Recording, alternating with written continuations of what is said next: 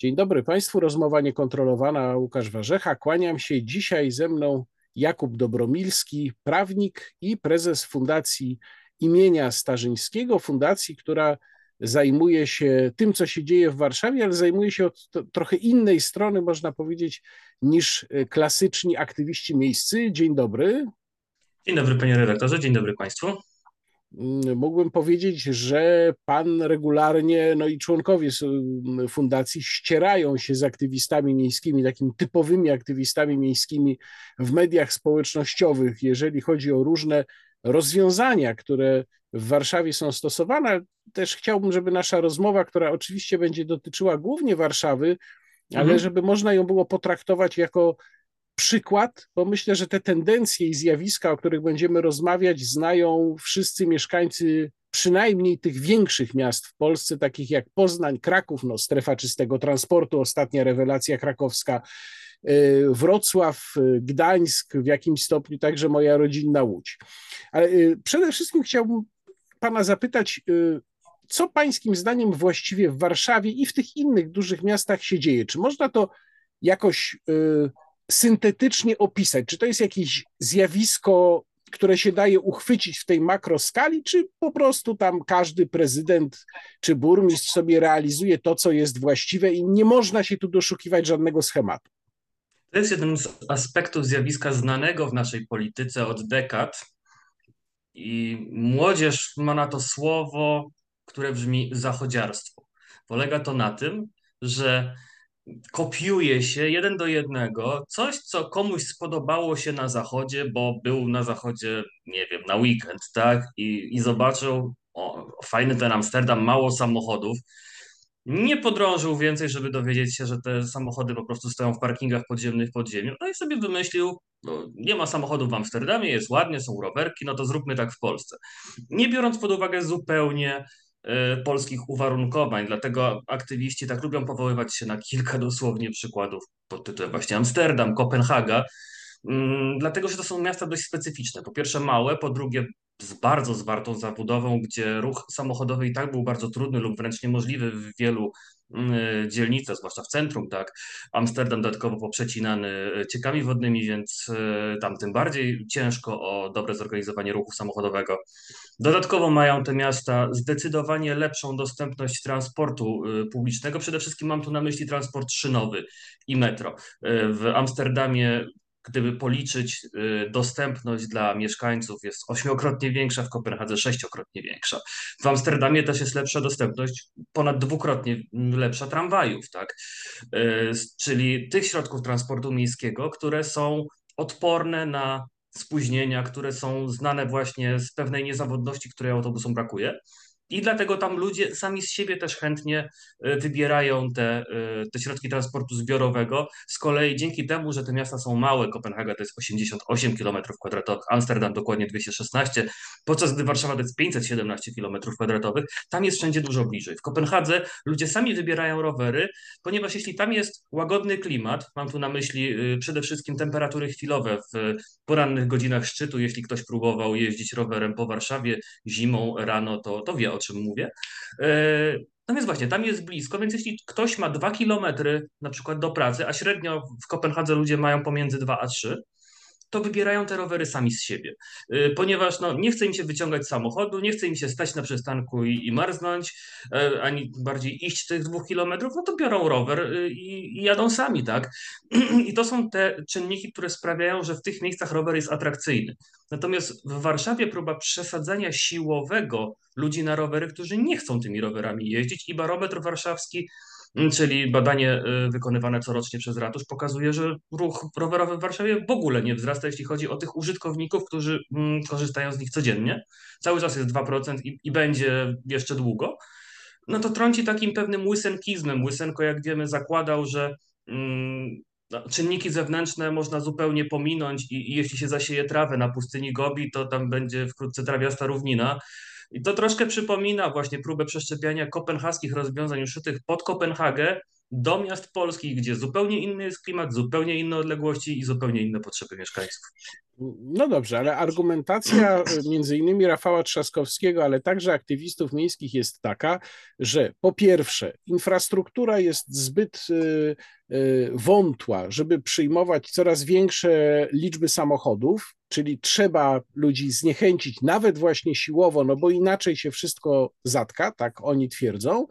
No i po drugie, wskazują na to, że transport publiczny jest efektywniejszy, bo w jednym autobusie to te znane grafiki mieści się znacznie więcej osób y, niż zmieści się w samochodach zajmujących tę samą powierzchnię co autobus.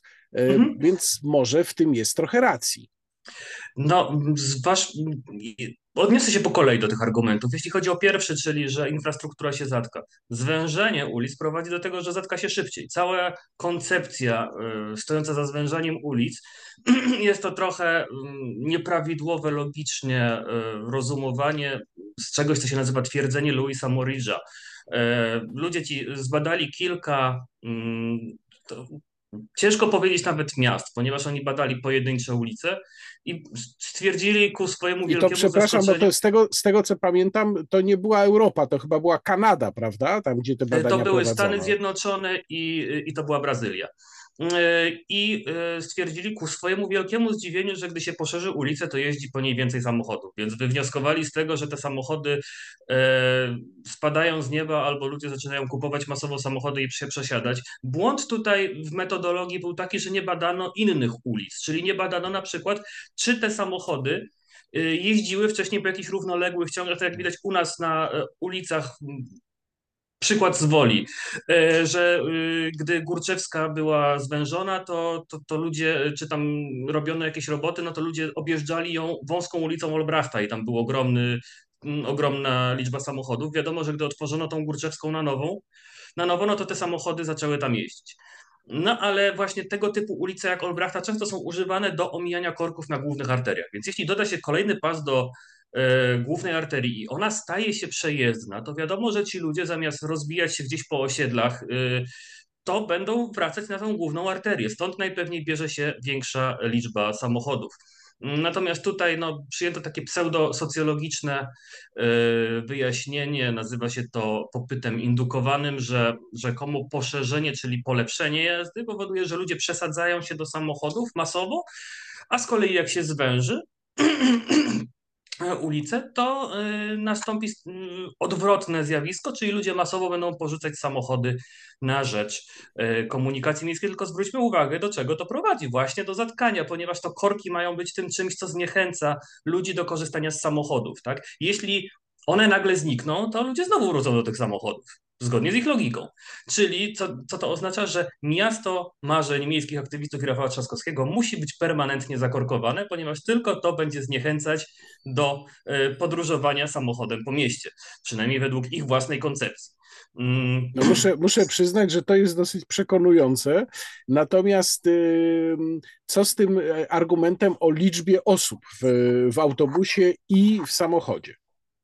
No to jest trochę dziwne dla mnie brać tylko jeden czynnik pod uwagę. No, gdyby brać tylko wykorzystanie przestrzeni na, y, na jednego pasażera, no to ideałem transportu dla miejskich aktywistów jest tokijskie metro albo słynne pociągi podmiejskie z Indii, gdzie ludzie nawet na dachu podróżują i wsiadają przez okna, bo tam tylu jest ludzi. No faktycznie tam ta powierzchnia na jednego pasażera będzie najmniejsza, więc ich zdaniem będzie najbardziej efektywne.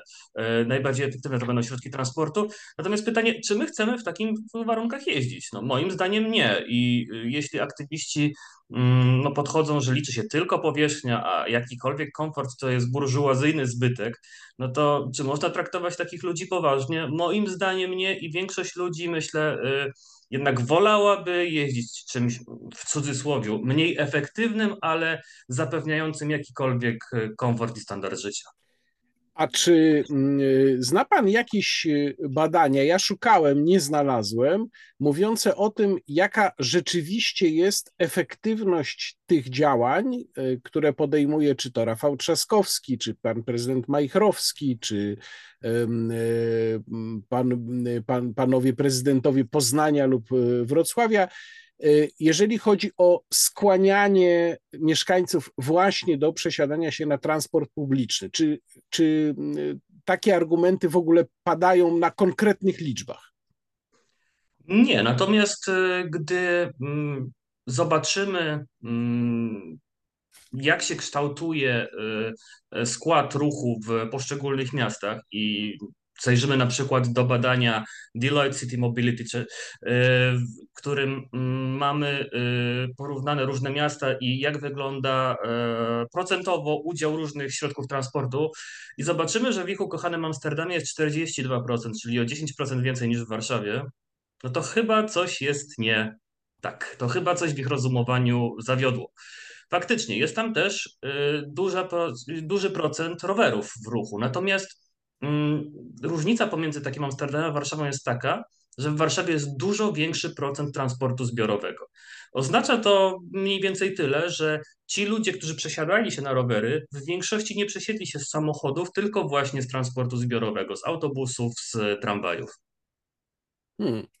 E, chciałem zapytać teraz o kolejny element e, polityki miejskiej transportowej, czy organizacji przestrzeni miejskiej, czyli kwestię miejsc parkingowych. To jest sprawa, o której Fundacja Starzyńskiego też, w której Fundacja Starzyńskiego też bardzo aktywnie zabiera e, głos i wielokrotnie obserwowałem, jak próbują Państwo zmobilizować mieszkańców w różnych miejscach. Czasem mieszkańcy się sami mobilizują. Mm, takie kampanie, których e, finałem było ograniczenie liczby miejsc parkingowych, miały miejsce. Na Ochocie, e, no Praga Północ, taka znana sprawa, nie wiem, czy tam już jest rozstrzygnięcie, czy jeszcze nie ma, ale wiem, że mieszkańcy tam się dosyć tak silnie zjednoczyli i nawet powstała specjalna strona internetowa sprzeciwu. Chciałem zapytać, czym to jest y, motywowane, jaki jest przebieg takich operacji, bo często mieszkańcy też narzekają na sam przebieg tego, jak to jest robione i jakie są skutki tego ograniczania liczby miejsc parkingowych. Tak, tutaj na wstępie oddam e, honory, można powiedzieć, kolegom naszym z organizacji Stop Korką, gdyż to oni głównie e, działają właśnie w terenie, mobilizują mieszkańców i e, stoją za często skutecznymi akcjami, ponieważ jak wiemy, e, na przykład na Saskiej Kępie mieszkańcy poinformowani o, o tym, co jest planowane, o rozszerzeniu strefy i kasowaniu miejsc parkingowych, bo to rozszerzenie zawsze się z tym wiąże, e, no, obronili się przed, przynajmniej na razie, przed rozszerzeniem. Teraz y, koledzy właśnie działają na Mokotowie, gdyż na, na Dolnym Mokotowie ma być rozszerzona strefa płatnego parkowania. Co do likwidowania miejsc parkingowych, prowadzi to przede wszystkim do zjawiska, z którym aktywiści miejscy twierdzą, że bardzo walczą, czyli nielegalnego parkowania. Przede wszystkim. Powoduje to to, że ludzie nie mogąc parkować, przepraszam, legalnie, parkują gdzie bądź. Mm, utrudnione są dostawy. Utrudniony jest y, jakikolwiek y, dostęp do, jeśli w tym w danym miejscu znajduje się na przykład szpital, ciężko jest y, dostarczyć tam często chorego, zwłaszcza jakichś na przykład niepełnosprawnych, którym trzeba pomóc wysiąść z tego samochodu. Znany jest przykład, zdaje się przy ulicy oj, przy ulicy Nowogrodzkiej zdaje się jest szpital, gdzie e, usunięto nagle 60% miejsc parkingowych i to samo zresztą widziałem przy szpitalu na Solcu, że mm, tam miejsca parkingowe wszystkie są zajęte i gdyby ktoś chciał z niepełnosprawnym e, zaparkować, to, to miałby ciężko czy choćby po prostu samemu dojechać do szpitala, tak? Niekoniecznie to musi być osoba niepełnosprawna, dla niepełnosprawnych jeszcze są e, miejsca parkingowe, więc jak ktoś ma ten e, paszport Polsatu za szybą, to, to wtedy tak, to wtedy może tam zaparkować, ale jeśli nie, jeśli wiezie kogoś, a sam nie ma no właśnie tego, to, no to jest problem. Tak więc i, i często te miejsca są likwidowane zupełnie bezsensownie. Yy, Widziałem na przykład właśnie, mm, nie pamiętam nazwy tej ulicy, ale to jest y, właśnie przy szpitalu na Solcu. Są e, ustawione mm, słupki na te 10 metrów od, od przejścia, które, na które powołuje się ZDM, a dalej zamiast kilku miejsc parkingowych są stojaki rowerowe. Czy tych stojaków rowerowych nie można byłoby ustawić przy tych słupkach i wygospodarować jeszcze choćby te trzy miejsca parkingowe? No to jest najbliższe otoczenie szpitala. To powinno być priorytetem dla, dla władz miasta. Niestety priorytetem, jak widać, jest walka ze zmotoryzowanymi, a nie mm, potrzeby no właśnie no, pacjentów z tego szpitala. E, zastanawiam się, jakie znaczenie ma to. To jest akurat może specyfika warszawska, chociaż nie, prawdę mówiąc, nie śledziłem tego w innych dużych miastach, że e, no już od dobrych kilku lat e, prezesem zarządu dróg miejskich w Warszawie jest były pełnomocnik do spraw rowerów, pan Puchalski. Więc to taka była znacząca nominacja Rafała Trzaskowskiego. Czy, czy pan tutaj dostrzega jakiś związek, czy, czy może żadnego nie ma?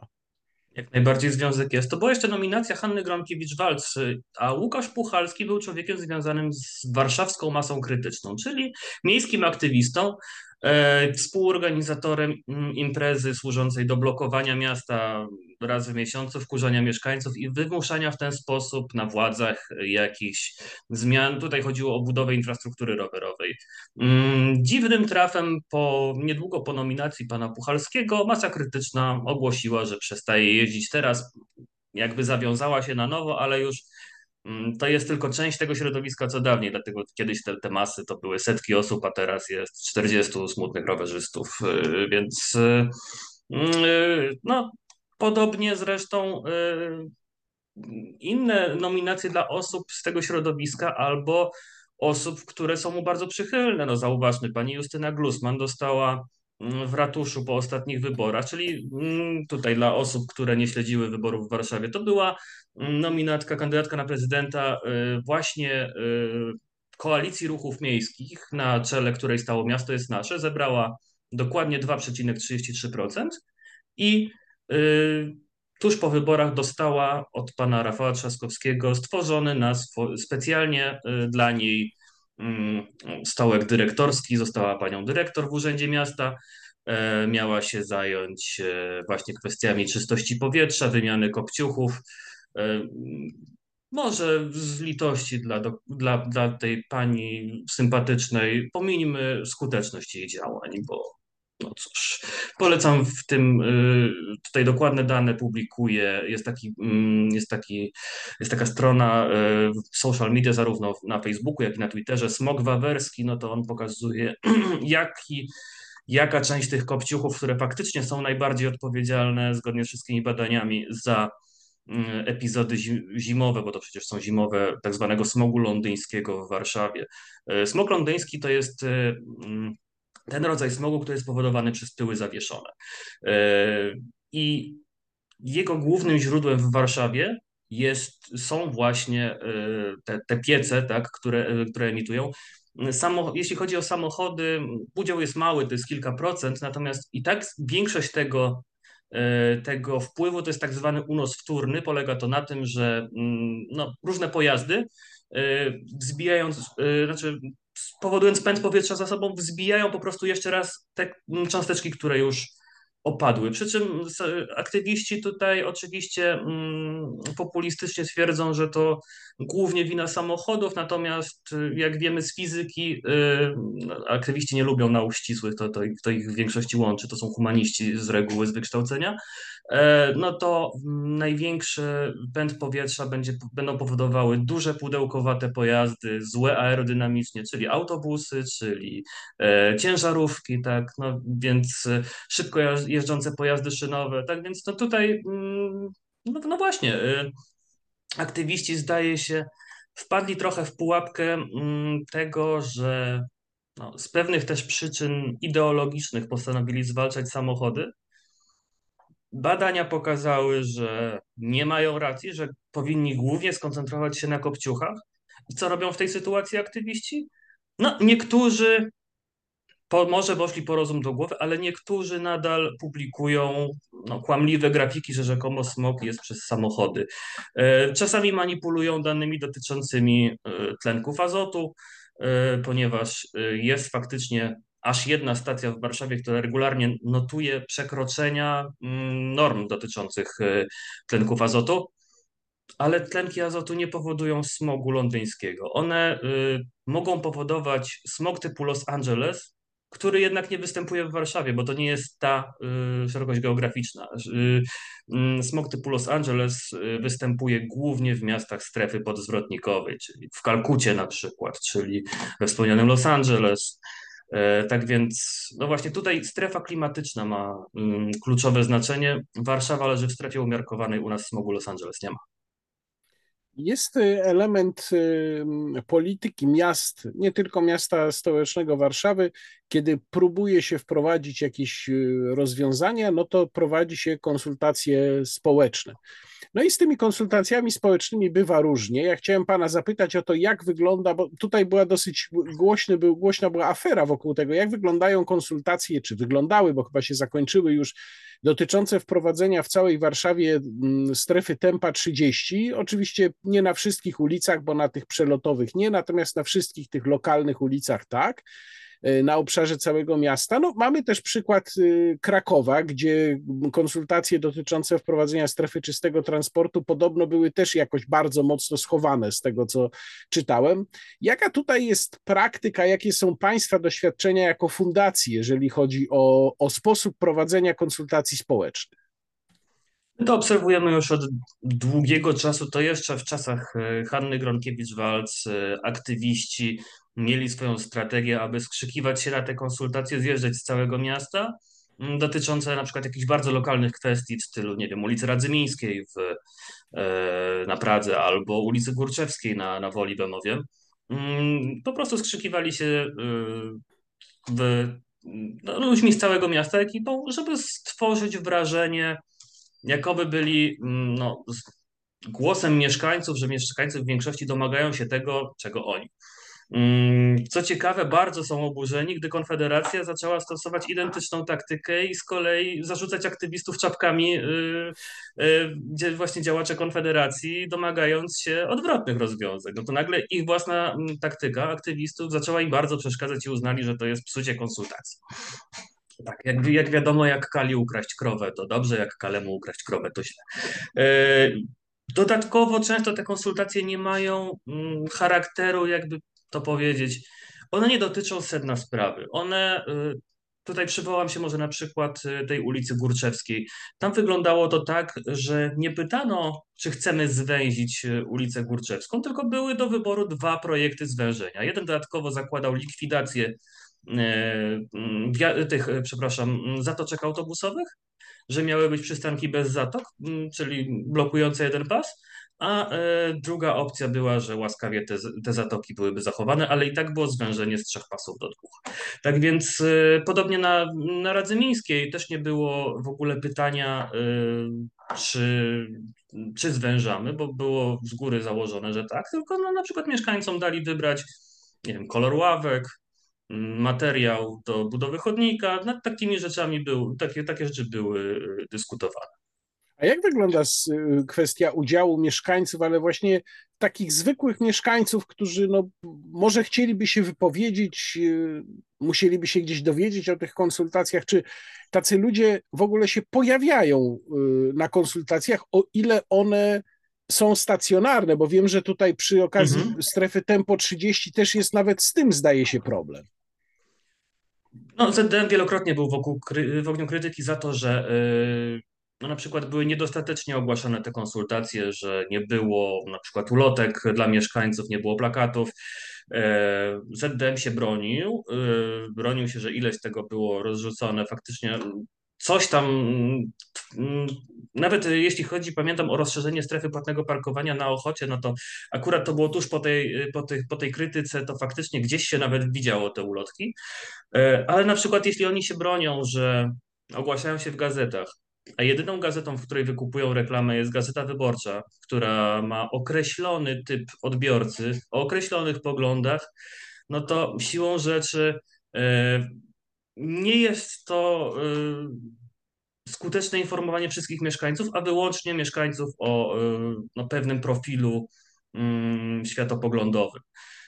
Efekt jest taki, że zwykle te konsultacje wyglądają tak, że jest jeden, dwóch mieszkańców, duża grupa architektów, którzy przychodzą e, w ramach, po prostu przyjrzeć się tym konsultacjom, no i oczywiście miejsce aktywiści zawsze ci sami, e, nawet e, znany aktywista Robert Buciak potrafi wrzucać posty na Facebooka, że o, znowu ci sami znajomi, tak, więc więc jak najbardziej jawnie i wprost mówią o tym, że, no, że oni, można powiedzieć, trolują te konsultacje, żeby wynik ich był taki, a nie inny.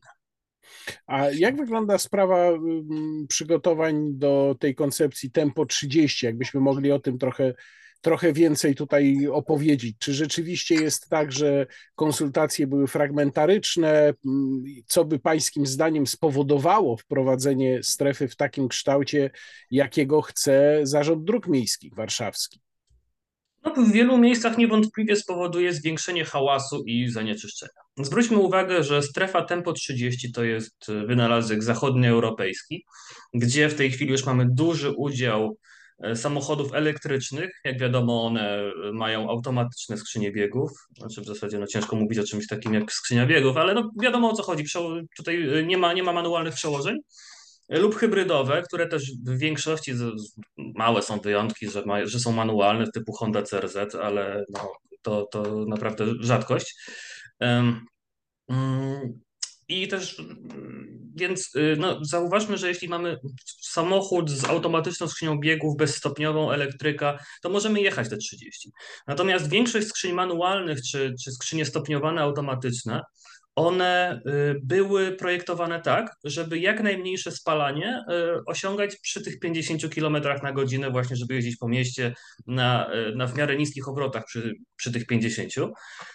Więc wiele z tych skrzyń w ogóle nie, konstruktorzy nie przewidzieli tego, że ktoś może chcieć ograniczyć w całym mieście prędkość do 30 km na godzinę.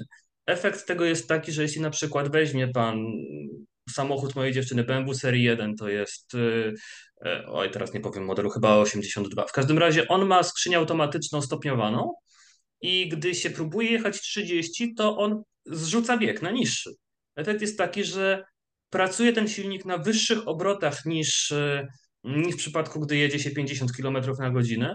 Jak wiemy, spala, zwiększa to zarówno spalanie, ale zwiększa też mm, emisję spalin. Jak wiemy, samochody na najniższych biegach i też jadąc na wyższych obrotach, y, zwyczajnie y, spalają więcej. Dodatkowo pracując na wyższych obrotach są głośniejsze, więc y, jeżdżą mieszkańcom pod oknami bardziej hałasując. Tak więc tak naprawdę, o ile strefa tempo 30 dla mnie byłaby zrozumiała na przykład w części zabytkowej, żeby, żeby chronić zabytki, nie wiem, gdzieś, gdzieś w centrum tak na większości e, obszaru Warszawy to będzie tylko problem dla mieszkańców. E, o ile oczywiście e, kierowcy będą przestrzegać tego ograniczenia, bo wiadomo, że, że większość pewnie nie. Natomiast, no tak jak mówię, efekt może być tak naprawdę dla, z punktu widzenia mieszkańców, może być in minus. Y, jaka jest Pańskim zdaniem rola, jak można ocenić rolę mm, organizacji miejskich, aktywistów miejskich? Dużo już Pan o tym mówił, oczywiście, powołując się na poszczególne przypadki, ale ja się zastanawiam nad takim no, syntetycznym ujęciem. Mamy na przykład mm, organizację Alarm Smogowy, która ma swoje oddziały w różnych miastach. Jest krakowski Alarm Smogowy, który się bardzo przysłużył do wprowadzenia strefy czystego transportu właśnie w Krakowie. Jest warszawski Alarm Smogowy. No akurat miasto jest nasze, to jest taka specyfika warszawska, ale ma oczywiście swoje odpowiedniki mm, w innych dużych mm, miastach ja pamiętam, kiedy taka działalność obywatelska lokalna się zaczynała, zaczynała być modna, no to było już, nie wiem, ze dwie dekady temu i wtedy było to bardzo chwalone, że ludzie chcą zmieniać swoje najbliższe otoczenie, że to jest takie dobre, y, że mobilizują innych, aktywność obywatelska, takie, takie modne hasło. Jak to działa dzisiaj? Jak pan ocenia większość tego typu organizacji? No a przecież Fundacja Starzyńskiego też jest w gruncie rzeczy podobną organizacją. Też jesteście organizacją miejską. Tak. Y, jak, jak, jeśli chodzi o alarmy smogowe, mm, zacznę może od tego. Alarmy smogowe e, czasami, jak w przypadku warszawskiego alarmu smogowego, są organizacjami stworzonymi przez bardzo radykalnych ludzi i e, to, że mm, jest to pewna aktywność oddolna, nie zawsze, a w zasadzie często nie jest żadnym plusem. Mm, jak zobaczymy, czym zajmuje się warszawski alarm smogowy, no to oczywiście, gdy są te przekroczenia zimą, to oni alarmują, że jest złe powietrze, uważajcie. ale przez całą resztę roku zajmują się promocją rowerów, walką z samochodami, krzyczeniem o tym, żeby zabrać samochody z chodników. Nie wiem, co to ma wspólnego ze smogiem. Może mi pan Konrad Marczyński albo jego koleżanka Agnieszka wyjaśni. Mm, w każdym razie gdy zobaczymy ich poglądy, one są jeszcze bardziej radykalne niż miasto jest nasze, bo miasto jest nasze słynie z takiego radykalizmu, natomiast miasto jest nasze na przykład popiera parkingi P plus R, a warszawski alarm smogowy już nie twierdzi, że parking P plus R powinien być na, przy Twoim własnym domu. Czyli oni są wręcz przeciwni rozwiązaniom hybrydowym, które służą temu, żeby te samochody pokonywały krótsze odległości, prawda? Bo nie pod, sam, nie pod same drzwi biura, a żeby zostawić i gdzieś dojechać tramwajem. Mm, tak więc oni e, z kolei jeśli chodzi o krakowski alarm smogowy, czy ogólnie polski alarm smogowy, no jego najbardziej znanym medialnie członkiem jest pan Bartosz Piłat, który e, no, na swoim twitterowym koncie mm, w tle ma flagę anarchokapitalizmu, przepraszam, anarchokomunizmu i e, wielokrotnie wypowiada się w sposób absolutnie antydemokratyczny, e, zupełnie zakładając, że ludziom trzeba narzucić pewne rozwiązania, nie pytając ich o zdanie, e, opornych ignorować e, i wykorzystywać. Zresztą aktywiści są mm, bardzo skuteczni w wykorzystywaniu różnych luk, powiedzmy. Na przykład e, w budżetach obywatelskich e, wielokrotnie przepychali jakieś zwężenia ulic. Robert Buciak próbował e, zamykać zupełnie ulice dla ruchu kołowego. To skończyło się to protestami mieszkańców. Projekt został wycofany. Na Mokotowie to było. Mm, no i właśnie, dlaczego? Ponieważ w tych budżetach obywatelskich frekwencja jest znikoma. Z reguły jest frekwencja wynosi około 5%, więc oni mobilizując się wśród swoich e, zwolenników, których jest mało, ale są faktycznie mm, zdeterminowani, są w stanie przegłosować co chcą. Tak naprawdę. E, co jeszcze no, mogę przepraszam, powiedzieć? Tutaj muszę, tutaj muszę zapytać, bo mhm. właśnie do, poruszył Pan rzecz, która mnie niezwykle interesuje. Jak to jest, że Aktywistom, aktywiści miejscy są tak dobrze zorganizowani i zmobilizowani, natomiast druga strona no, ma z tym problem. Oczywiście jest wasza fundacja, jest miasto, jest nasze, jest Stop Korkom, ale ja cały czas mam wrażenie, że to jest dużo mniejsza grupa ludzi, która, którzy próbują pobudzić y, do przeciwdziałania y, tym różnym dziwnym pomysłom zwykłych mieszkańców miast, i to idzie no, jakoś ciężko, chyba że ja się mylę, chyba że sytuacja już się zmieniła. No to jest prawda. E, znaczy, mm, częściowo, ponieważ jeśli chodzi, gdyby ilościowo popatrzeć na liczby, ile osób jest zaangażowanych po jednej i po drugiej stronie, no to będzie, będą podobne liczby. To będą trzycyfrowe tak naprawdę liczby po, po jednej i po drugiej stronie. Natomiast e, po pierwsze, oni działają o ponad dekadę dłużej. Mm, miasto jest nasze, ma swoich zaprzyjaźnionych e, redaktorów w Gazecie Wyborczej, ma ludzi popierających ich w TVN-ie, e, w Radio Tok FM. Tak więc oni mają już pewne szlaki przetarte, zwłaszcza medialne, i potrafią robić wrażenie, że ich jest więcej. Aczkolwiek co do e, kwestii zmobilizowania może mieszkańców, faktycznie coś w tym jest, mam wrażenie, że jest pewien problem z dotarciem do ludzi, że to się faktycznie dzieje, że ludzie lubią się pośmiać ze śmiesznych memów, z wariatów, natomiast jak mm, przychodzi co do czego i oni się dowiadują, że na przykład zlikwidowane im będzie e, połowa miejsc parkingowych, bo ZDM zamienia im e, właśnie w ramach tej polityki mm, y, E, zamienia im parkowanie e, skośne na równoległe, albo na przykład WUNERW chce im zrobić, czyli no taki powrót trochę do średniowiecza, że nie było podziału na chodnik i na e, jezdnię, tylko wszystko jednym ciągiem, no to, to, to oni się dowiadują, że te absurdy naprawdę mogą się być, mogą się stawać rzeczywistością.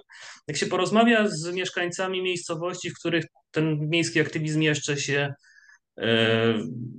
no, nie jest tak zaawansowany, czyli na przykład z, miejsc, z mieszkańcami miast powiatowych albo na przykład Torunia, bo tam ogólnie mieszkańcy i władze są e, przeciwne, więc to jest chyba jedyne z takich większych miast, które faktycznie wyprosiło aktywistów za drzwi, mm, to oni nie dowierzają, że to jest możliwe, że można w imię jakiegoś ideologicznego zasadzenia domagać się zmian, które tak bardzo uderzają w mieszkańców, są tak niepraktyczne i tak absurdalne. Tak więc mam wrażenie, że to, że to jest to. Dodatkowo jest też pewna kwestia związana z tym, że lewica od zawsze była bardziej za, zaangażowana w mm, kwestie lokalne. Prawica raczej była zainteresowana kwestiami podatków, kwestiami nie wiem, polityki obron, obronnej, polityki zagranicznej. Mm, politykę lokalną y, prawica przez wiele, wiele lat odpuszczała zupełnie. No i w tej chwili no, się to mści, y, że, że lewicowcy są lepiej zorganizowani, są bardziej zdeterminowani Przypomina mi się cytat z Lenina, że w demokracji nie rządzi większość, tylko najbardziej zdeterminowane mniejszości. No, historia ostatnich 20 lat w Europie, w USA pokazuje, że niestety miał rację. Ja muszę powiedzieć, że pamiętam, nie pamiętam dokładnie daty, natomiast pamiętam, że było już to bardzo dawno temu, co najmniej kilkanaście lat temu, jeżeli nie, może nawet i ze dwadzieścia, kiedy ja zacząłem odnotowywać z pewnym zdziwieniem wtedy pojawiające się w gazecie stołecznej teksty, których ewidentną, ewidentną intencją było szczucie rowerzystów na kierowców. No i trochę mhm. odwrotnie, ale głównie rowerzystów na kierowców. I to był taki początek chyba tego trendu. Ja wtedy no, zacząłem pisać teksty, że coś się niedobrego dzieje, ale oczywiście trudno było sobie wyobrazić, że to zajdzie tak daleko. Ja bym chciał, żeby y, na tę rozmowę zareagowali moi widzowie nie tylko z Warszawy, także z innych miast, więc proszę też o wpisywanie w komentarzach, opisywanie takich sytuacji, o których my tutaj rozmawiamy, opisywanie tego, jak to wygląda w tych innych dużych miastach, ale mm, na koniec chciałem Pana zapytać y, na podstawie Pańskich doświadczeń jako szefa y, fundacji, która no, próbuje z, tymi, z tą działalnością walczyć i przeciw, przeciwstawiać jej innego rodzaju pomysły i koncepcje na rozwój miasta, co mogą zrobić ludzie, którzy nie działają w żadnym stowarzyszeniu, w żadnej fundacji, ale też ich to irytuje, boją się, że do ich okolicy dojdą takie pomysły. Jak się najlepiej organizować, co można robić, co by pan polecał, na co zwracać uwagę?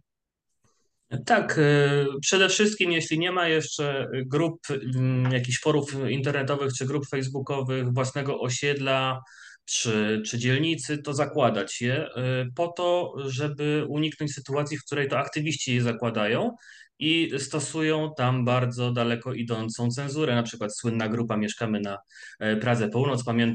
Pozdrawiam serdecznie administratora, pana Jakuba, imigranta z Płocka, który e, wycina tam każdego e, niechętnego właśnie ruchom miejskim i ich koncepcjom.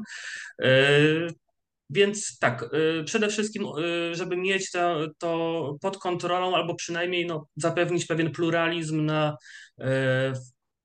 co, no, coraz bardziej popularnych właśnie grupach, na których mieszkańcy rozmawiają, na na, wymieniają swoje pomysły na, na urządzenie okolicy. Po drugie, śledzić budżety obywatelskie, głosować w nich. Samemu można też zgłaszać projekty. E, jak, no chociaż to jest niestety gra na wyjeździe, bo na przykład w Warszawie wszystkie projekty w zeszłym roku parkingów składane przez E, Jacka Bartyzela i, i kilku jego kolegów zostały co do jednego odrzucone, bo są sprzeczne z polityką miasta. Wszystkie. Każdy. Zaraz, zaraz, bo to momencik, przy tym się muszę zatrzymać. To znaczy, mhm. jest budżet obywatelski, który niby ma polegać na tym, że mieszkańcy zgłaszają swoje projekty, ale jest jakaś odgórna polityka, która tak naprawdę powoduje, że tylko jednego rodzaju projekty mogą przejść. Czy ja to dobrze rozumiem? Zgadza się. Jest taki e, dokument, nazywa się Strategia Transportowa Miasta do roku 2030 i projekty muszą być zgodne z nią. Czyli na przykład e, nie można, e, no, parkingi są odrzucane. Ja zaproponowałem parking P plus R, czyli coś niby zgodnego, z tą strategią, ale i tak e, został ten, ten pomysł odrzucony. E, uzasadnieniem było, że trzeba mieć bilet komunikacji miejskiej, żeby skorzystać, więc nie jest dostępny dla wszystkich i nie spełnia kryteriów dostępności. Już mi nie, nie chciało odwoływać naprawdę, żeby, żeby z tym walczyć. No, ale jak... czyli, tak... czyli możesz mieć samochód w każdym kolorze pod warunkiem, że jest to kolor czarny, tak jak to było z Fordami T na początku. Dokładnie tak, dokładnie tak, że, że można zgłosić projekty, ale takie, jakie urzędnicy urzędnicy chcą. A jak wiemy, urzędnicy też bardzo często są zaprzyjaźnieni z aktywistami. Wiceprezydent Michał Olszewski robi sobie z nimi sweet focie regularnie. Pan albo bierze udział w ich, w ich eventach. Łukasz Puchalski, szef ZDM-u, wiemy już to, tak, że, że to jest człowiek z ich środowiska. E, jest e, bardzo aktywny aktywista w Urzędzie Miasta, nazywa się Marek Utkin, tak. I to jest dość szeroka, e, dość szeroka naprawdę grupa i, i ci urzędnicy, czyli aktywiści, którzy mm, wniknęli do organizacji miejskich, często bardzo skutecznie potrafią sparaliżować te, te projekty, za to dopuszczać bardzo absurdalne projekty w stylu mm, wycieczka rowerowa za 5000 zł y, śladami poległych projektów budżetu obywatelskiego. Pamiętam, którą... pamiętam ten projekt Roberta Buciaka, tak, to on wywołał powszechne, powszechne poruszenie. Natomiast ciekawostką pewną jest to, że w Radzie do, do Budżetu Obywatelskiego, nie, nie pamiętam tylko chyba wcześniej, yy, zasiadała partnerka pana Roberta Buciaka. Ciekawa, czy to miało jakiś związek z tym, że jego wszystkie projekty, nawet najgłupsze, są dopuszczane. Y, to, to, Nic nie pan, sugeruje oczywiście. Co by pan jeszcze, co by pan jeszcze doradzał y, mieszkańcom miast? Co jeszcze można zrobić? Organizować się w stowarzyszenia. Przede wszystkim stowarzyszenie zwykłe, bo to jest szybkie, nie, nie trzeba rejestrować tego w KRS-ie. Mm, w grupy nieformalne najróżniejsze, na przykład Stopkorkom jest grupą, która nie jest formalnie żadnym stowarzyszeniem, ale e, ekipą znajomych, która wciągała kolejne osoby i, i dzięki temu to się, i w sumie to jest najaktywniejsza, najskuteczniejsza grupa w tej chwili w Warszawie, więc w innych miastach również, e, również polecam. Mm, przede wszystkim też jednak polecam nie zamykać się tylko i wyłącznie na kierowców, ponieważ na przykład w Poznaniu jest e, poznański e, alarm zmotoryzowanych, tak? Chyba tak to się nazywa. No to samo siłą rzeczy nie dociera do, do innych tak, użytkowników dróg, a zauważmy, że te zmiany, które proponują miejsce aktywiści, one uderzają we wszystkich. Nie tylko w kierowców, którym się utrudnia jeżdżenie po mieście, ale na przykład w pasażerów komunikacji, y, gdzie ta komunikacja, jeśli tych kierowców naprawdę się tam przesadzi, będzie jeszcze bardziej niewydolna, zatłoczona y, niż teraz. A pomijając fakt, że przesadzenie wszystkich jest niemożliwe zupełnie, ponieważ jeśli w Warszawie 32% podróży to jest samochód, a 47% podróży to jest komunikacja miejska, no to łatwo policzyć, że po pierwsze, potrzeba byłoby zwiększyć tabor o, o dwie trzecie, znaleźć kierowców, co nie jest proste na obecnym rynku pracy, i jeszcze dodatkowo te e, autobusy wysłać w te rejony, które są kiepsko e, zaopatrzone w komunikację miejską, no bo wiadomo, że najwięcej samochodów jeździ z takich rejonów Warszawy, jak na przykład Zielona Białęka, gdzie mieliby do dyspozycji jeden zatłoczony autobus co pół godziny, to wiadomo, że ludzie wolą samochód. No to ostatnie pytanie mm, o to, czy może jest tak, że po prostu większość mieszkańców dużych miast ma takie zapatrywania polityczne, że będzie jednak popierać tego typu koncepcje i nic się z tym nie da zrobić. To po prostu taka jest dynamika światopoglądowa, taka jest dynamika polityczna i pan, podobni do pana, próbują zawracać Wisłę kijem, a tu się nie ma co kopać z koniem. Mhm. Czy, czy pan się zgadza z taką diagnozą, czy może jednak jest inaczej? Jak pan uważa? No jak wiemy, historia ekonomii jest taka, że odnotowujemy popularność pewnych trendów w, w danym okresie czasu, na przykład w latach 70., do lat 70. dominował keynesizm, e, który po odkryciu zjawiska stagflacji wywalił się i, i później Reagan wprowadził Reaganomikę. Tak? tak samo jest e, z koncepcjami dotyczącymi urbanistyki. Też pewne koncepcje są modne, pewne koncepcje e, no i w zasadzie tak naprawdę nie wiemy, jak to, jak to się rozwinie, aczkolwiek jak wiemy, we wszystkich we wszystkich y, odmianach ewolucji są ślepe ścieżki, tak? Zarówno jeśli chodzi o ewolucję mm, tą y, mm, w znaczeniu genetyki, tak, jak i chodzi o ewolucję mm, w znaczeniu rozwoju techniki, są pewne ślepe ścieżki, nie wiem, czołgi ciężkie na przykład, tak nie ma już ich, zniknęły, bo były niepraktyczne. Tak samo e, niepraktyczne są w gruncie rzeczy te rozwiązania i nie są tak naprawdę aplikowalne we y, wszystkich możliwych y, y, miastach. Są miasta, które aplikując te, te rozwiązania poniosły spektakularną klęskę. Przyznał się do tego Londyn,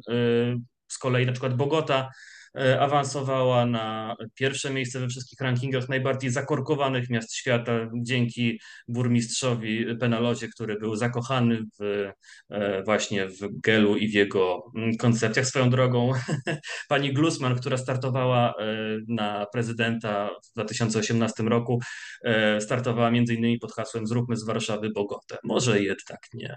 No bo pan Penialoza przecież jeździ po całym świecie i sprzedaje te swoje koncepcje. On był również, to tak. nawet chyba kilka razy w Warszawie i opowiadał o tym, jak to wspaniale jest tak zorganizować miasto.